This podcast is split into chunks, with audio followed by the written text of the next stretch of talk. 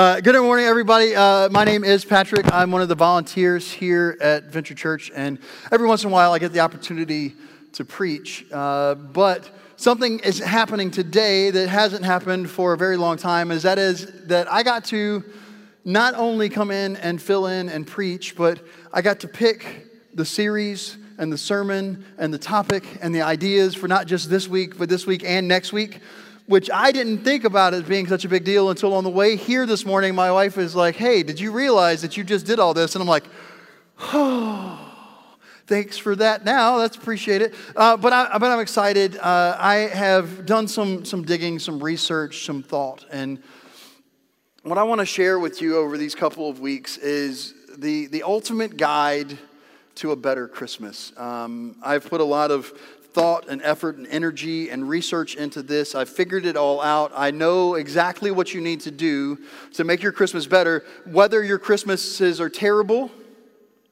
or your Christmases are amazing. I believe the ideas that I'm going to share with you over the next two weeks will make them better.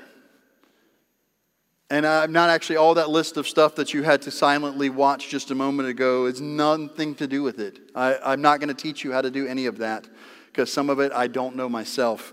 Um, but it's amazing as I, I look out and, and the world today and I you flip on a TV or you jump on your streaming service or you get on YouTube wherever you go what you get inundated with is that everybody wants this to be the best Christmas ever. Everybody wants to tell you exactly what you've got to do to have the best Christmas ever, to have the great Christmas, to have a wonderful winter time. And it's, it's crazy because as you get into it, they, they're telling us if you just watch this movie or this cartoon or this TV show, if you just uh, eat this cookie or this pie or this cake or this turkey, if you just buy this gadget or toy or book or knickknack or thing, that the people that you love will be happy and you will be happy and Christmas will be saved. You know, it's, it's fun as you watch Christmas movies, you know, they, they all try to have that moral uh, that it's not actually about the stuff. But if you actually break it down and look at it, and I'm gonna, I did percent, percent research about this. If you break it up and look at it, uh, what you find, let me do that. Maybe that'll stop that noise. All right. What you find is that about 90% of the runtime of Christmas movies is telling you that if Santa doesn't get the toys there on time, if you don't have the right stuff, if you didn't buy the right present, if you didn't do the right thing, that Christmas is ruined. And then they take the last 5 or 10% of the movie to, to try and flip that and remind you. But they spend most of their time telling you this is what it is. And so if you're like me and you flip through stuff and you don't always finish, you only ever get the part of Christmas is going to be ruined if Santa doesn't show up. But if you get that last 5%, you realize it's about the people. But I'm going to flip that even a little bit more because the ultimate guide to a better Christmas is that it's not about any of that. It's not about the toys, it's not about the stuff, it's not about the presents, it's not even about the people. It's not even about the people. Uh, the guide to a better Christmas is in a mindset. It's in, it's in your heart. And that's what I want to talk about this week and next week. Because having a better Christmas is not about knowing how to carve a turkey. It is not knowing about how to properly decorate your Christmas tree. You put the lights on first. It's not about being able to create a masterpiece of light and sound in your, in your yard having a better Christmas is about something different. And the mindset that I want to talk about this week, the mindset that I want to, to instill in us this first thing is that Christmas, to be better, needs to be about worship. Christmas needs to be about worship. And, and inevitably, when most people hear that word worship, we think about like what Aaron's getting ready to go do and be a worship leader up in New Bern and to, to be able to lead everybody in singing and do all of that. And don't get me wrong, I believe that singing Christmas carols is absolutely worship, and I know that some of you disagree with me and you hate Christmas carols, but I love them. I get really excited about them, and I find all the different versions. Uh, like my kids get uh, frustrated because I'll, I'll, have like five different God rest you merry gentlemen's in a row. Be like, oh, we'll listen to this one, and then we'll listen to this one and this one, and it'll be great. And uh, you should do that. Like, try it. You, will get so much more out of it. Um, but it's not just about singing worship. Worship is about something that comes from within. It's about that, that mindset and that heart set where you, you focus on God for a specific reason in a specific way. And when you do that, it's worship. And I believe that if we can learn to make moments during the hustle and bustle of this season to be intentionally worshipful, that we will have a better Christmas. So that's what I want to talk about this morning. I want to talk about worship and how to worship and ways to worship. And I thought it would be fun if we went back in time to the very first Christmas and saw how the people that were there worshiped. Because I think that we can learn a lot from those people. And I want to start with the guy that's not normally the star of the show. So I put him first in my list, and that is our man Joseph. Joseph. Uh, what a cool dude Joseph was. Uh, we, we're going to see that he responds to the Lord in a very specific way, in, in a very great way. Uh, do I need to switch? Check. All right uh, responds to the Lord in, in a very uh, specific and, and great way. Uh, and, and, I just want to dig into the Bible and see exactly what Joseph does. Um, we're going to go in Matthew chapter 1. And so if you've got a Bible with you, you can ch- turn there. We're going to be starting at verse 18. If you don't have a Bible but would like one, there's a little uh, like trellis stand over here that you can grab a Bible off of. And uh, you can keep that as a Christmas present from me. Uh, that, that's yours. You can take it home if you need a good ver- readable version of the Bible. You can look it up on your phone, or it's also going to be on the screen. But we're going to jump right in. Matthew chapter 1, uh, starting at verse 18. This is one of the four Gospels, which is the stories of the life of Jesus. And this is what Matthew says. He says, This is how the birth of Jesus Christ came about. His mother Mary was pledged to be married to Joseph, but before they came together, she was found to be with child through the Holy Spirit. Because Joseph, her husband, was a righteous man and did not want to expose her to public disgrace, he had in mind to divorce her quietly. But after he had considered this, an angel of the Lord appeared to him in a dream and said, Joseph, son of David, do not be afraid to take Mary as your wife, because what is conceived in her is from the Holy Spirit. She will give birth to a son, and you are to give him the name Jesus, because he will save his people from their sins. All this took place to fulfill what the Lord had said through the prophet The virgin will be with child and will give birth to a son, and they will call him Emmanuel, which means God with us. When Joseph woke up, he did what the angel of the Lord had commanded him and took Mary home as his wife. But the Lord, uh, but he had no union with her until she gave birth to a son and gave him the name Jesus. So here's what we're going to see. Joseph worshiped in a very meaningful way. Joseph worshiped through obedience. He simply did what the Lord God commanded him to do through the angel. You know, a lot of us have heard this Christmas story uh, over and over again. Some of you, like me, for decades have heard this Christmas story. And we're like, yeah, Joseph took Mary as his wife. I mean, they were already engaged, they were going to do the thing. He just, he did that. But we don't think about it of the big deal that it really is. So here's what I want you to do for a second. I want you to put yourself in Joseph's shoes. No, no longer is this some marriage randomly in the middle of nowhere in, in Israel in the first century, but it's you as Joseph. Can you, can you get that? Can you get in that mind space? Can you get in that headset? You, you are, are Joseph, and you come home one day and you find out that your betrothed and the way that they did that back then was cool because they would be like, hey, we're going to get married. And that was a contract and it was done. You were essentially married, but then the husband would go and build onto his family's house, and then you would move in there. And until the house was built, you, you didn't stay together. And then once you did, then it would finally be marriage. And so that's why he had to divorce her, even though they were only betrothed.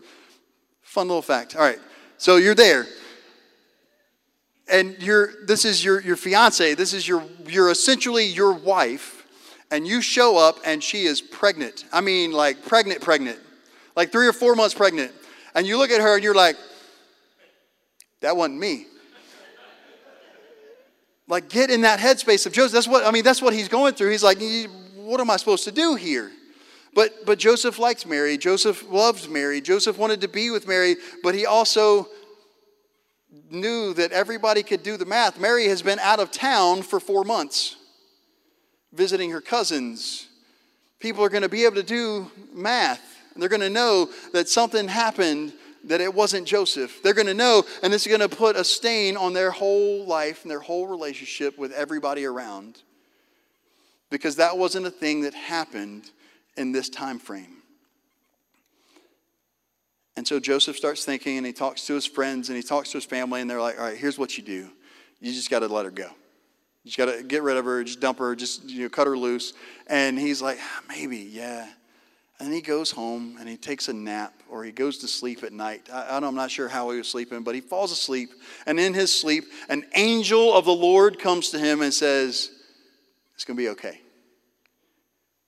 In fact, not only is it going to be okay, it's going to be amazing. Go ahead and take Mary as your wife. And so Joseph gets up.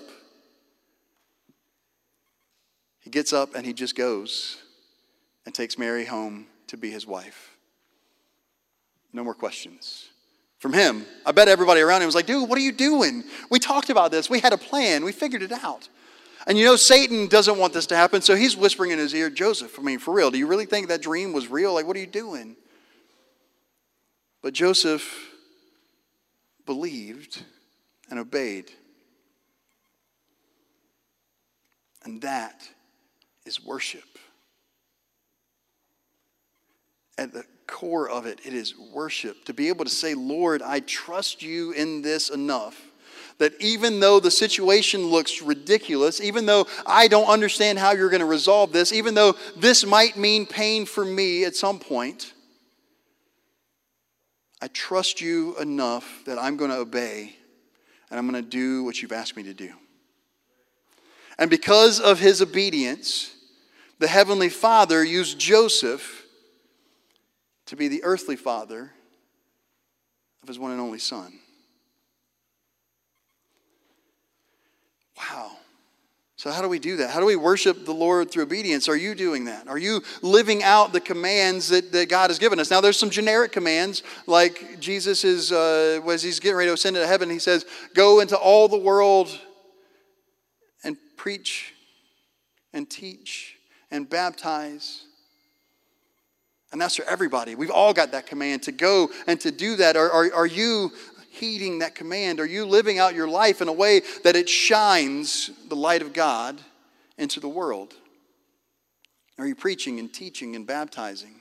Are you bringing other people into the saving knowledge of Jesus? That's obedience there. But it's more than that because there's also personal things that God wants for you in your life. There's things that He's calling you to, there's things that He's convicting you of constantly. Are you listening to those? When God calls you to go do ministry, or maybe to go to another country and do ministry. Or maybe it's simpler than that. Maybe He's calling you to spend some more time over at Nourish NC, packing up boxes. Or spend some time downtown talking to those people that are living on the street.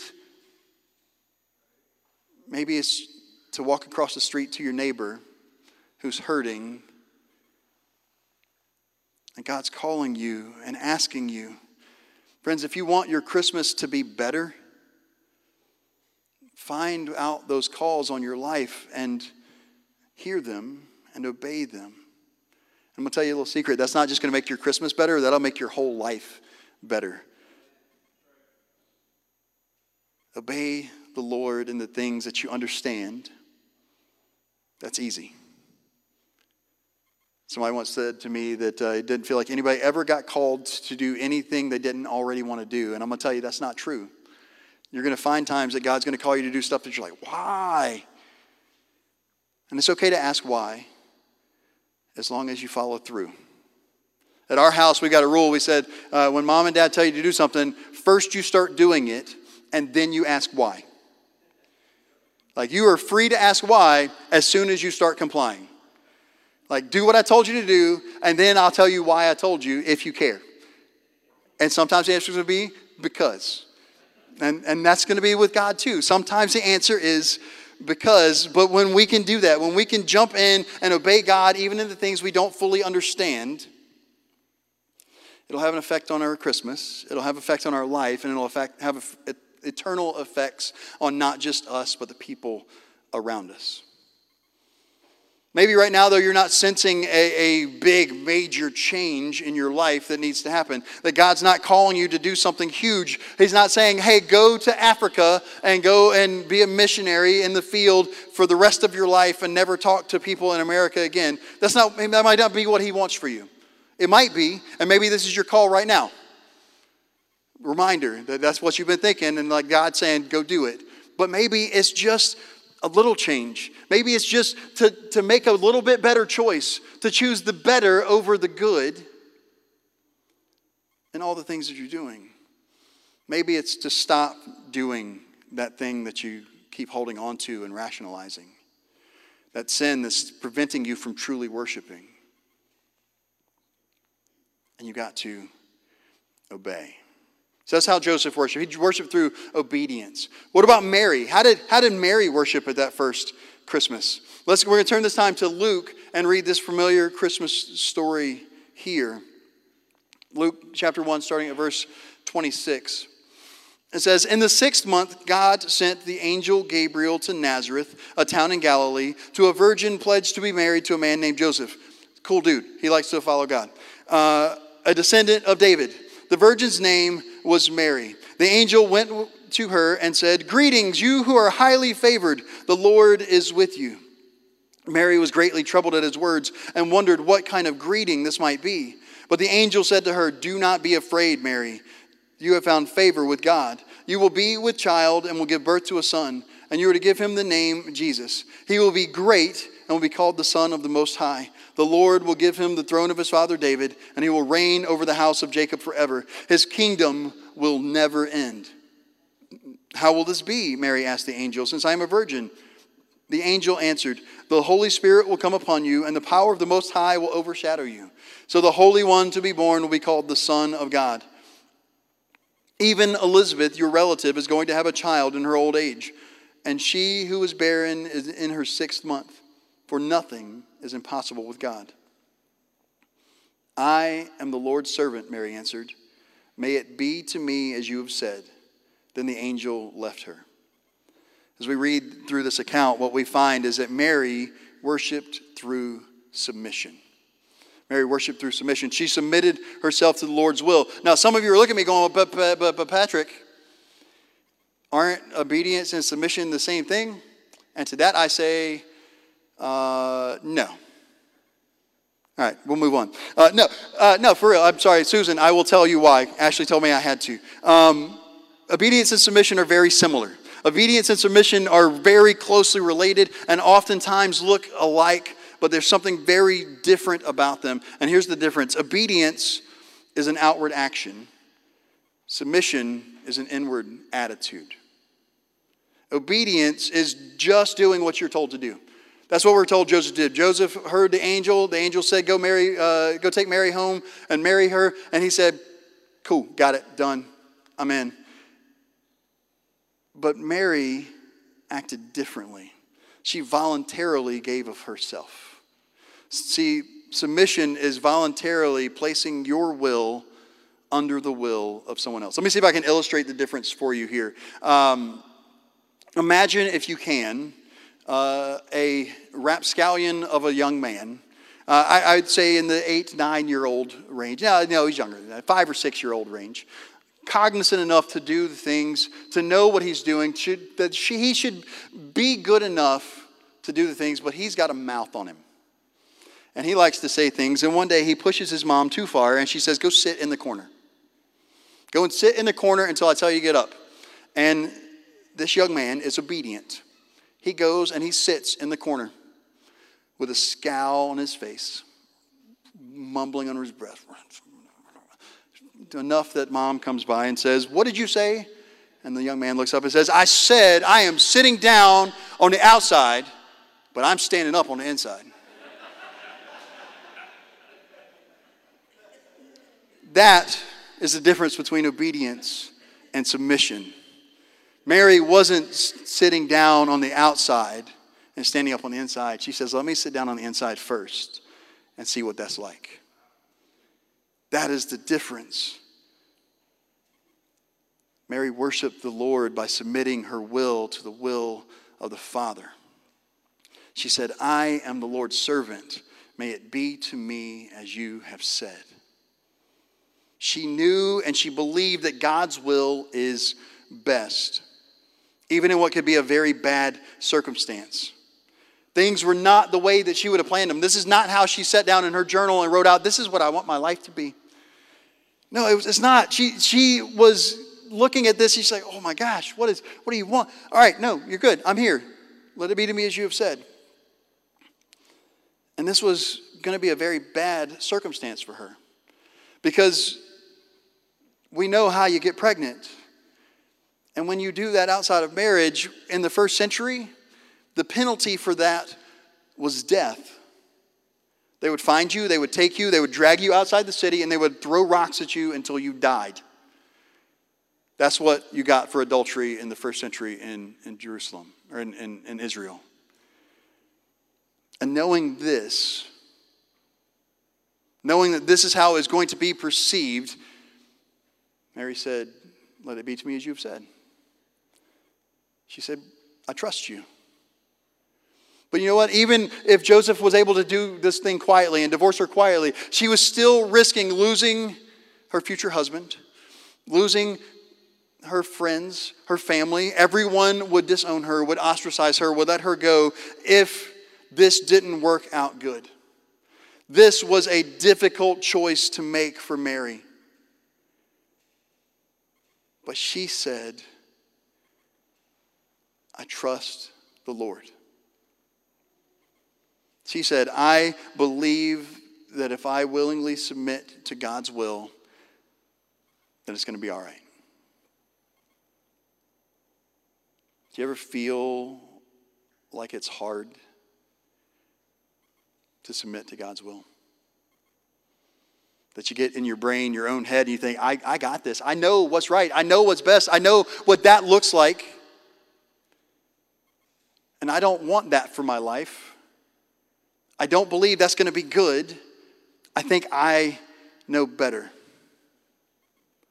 And we find ourselves not, not actually submitting to Him, but just going through the motions. We're, we're doing the things, we're checking the boxes, we're, we're looking at the list of commands saying, Yeah, but I did that, I did that, I did that, I did that. No, I good, I'm good. I don't, it's fine I don't do that other thing because I'm doing all these, all these things. But do you willfully, voluntarily place yourself in a position where God is actually the king? Do you submit? And some of us right now are shaking our head going, oh man, submission, man, that's hard because it's gotten such a negative connotation. Like we think about being submissive as, as being a doormat, as being someone that anyone can just walk all over, as being someone that doesn't have a will of their own or a thought of their own, being someone that is weak. Let me tell you about someone that was submissive.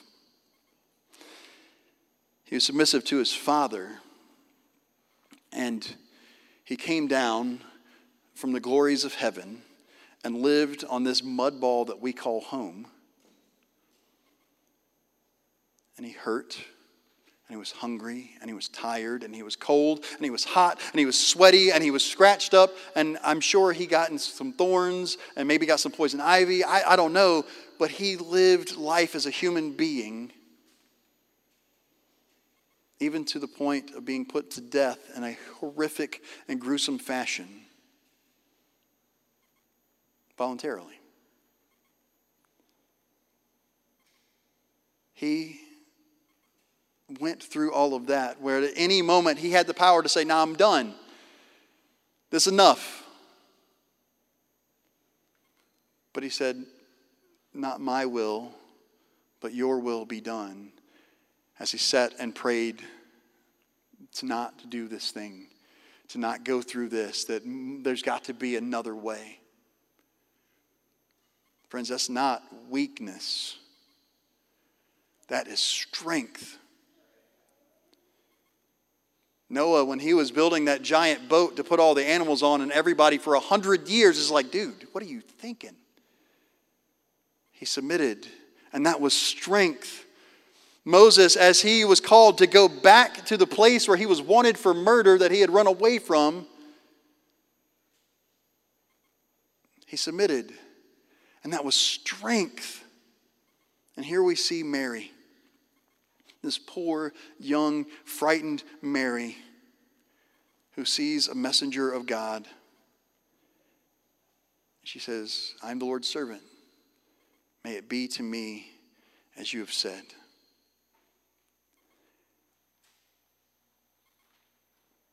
I don't know what Mary was thinking right then, but I do know that we can emulate it, that we can trust God enough to say, No, I trust you, I believe in you, and I know that you have what's right for me, even when we don't understand the situation. I don't know what Mary knew, except that she knew that God was good all the time. And so Joseph worshiped through obedience. Mary worshiped through submission I want to look at one more group of people real quick, and that is the Magi, or, or the wise men if you prefer. Uh, I, I, just like Magi, it feels more magical. Um, like they were looking in crystal balls to find the stars. Like, oh, there, now we got to go. But they came and they worshiped. Uh, we're going to be in Matthew chapter 2 uh, verses 1 and 2 to begin with. It says, After Jesus was born in Bethlehem of Judea, during the time of King Herod, Magi from the east came to Jerusalem and asked, Where is the one who has been born, the King of the Jews? We saw a star in the east, and we have come to worship him. And when they say this to Herod, Herod freaks out. Hold on, go back uh, for a second. Uh, Herod freaks out. He's like, whoa, whoa, whoa, because already the Roman Empire has come in and basically made King Herod just a figurehead. Already he's losing power. And then these guys that look awesome, according to the nativity set I had when I was little, uh, come up and are like, hey, by the way, a new king has been born. We want to go and anoint him and worship him. And Herod's like, oh, oh, when you find him, tell me where he is. They think, oh, cool, awesome. Angel lets them know, hey, Herod wants to come kill the baby, so don't tell him. So they don't, but that's all right. We'll go to verse 9. Uh, after they had heard the king, they went on their way. They, and the star they had seen in the east went ahead of them until it stopped over the place where the child was. When they saw, they saw the star, they were overjoyed. On coming to the house, they saw the child with his mother Mary. They bowed down and they worshiped him. Then they opened their treasures and presented him with gifts of gold and incense and of myrrh. What I want to see that happened with the Magi, with the wise men, was that they worshiped through sacrifice. And they had to sacrifice a great deal to come and worship the Lord. Uh, the text doesn't tell us how long it was that they journeyed, but it was probably a number uh, of months that they were traveling. Uh, they didn't arrive to worship Mary, uh, the Lord with Mary and Joseph until they were already in a house. They were out of the stable, they were there. It wasn't the night that Jesus was born that they showed up. Just to be clear, I know your nativity scenes got them there. It wasn't that night, it was later. You could set them on a different mantel and have them show up show up later. It'll be great. Um, but they came. They did come. And it took them time to get there. Now, they traveled from afar. That's all we know. Uh, and when they traveled, they traveled by donkey and camel. I'm going to believe camel because, again, nativity scenes, that's where I am. They came up on a camel. Now, this is what they did they sacrificed time. They worship through the sacrifice of time. Because I don't know how long it would take to ride a camel from afar to Jerusalem, but it's not going to be fun- comfortable. It's going to take a while. It's going to take probably months and months of travel. Now, we don't ride camels and donkeys anymore. We get to ride in nice cars with air conditioning or heaters, depending on where you're going and what time of year it is. And, and radios and family, and we can stop and we can get snacks along the way, and it's awesome. My, my in laws live like five hours away. And I'm gonna tell you what, I hate it. Not going, not my in-laws. I love them. They're great. It's the drive, like this. Oh my gosh.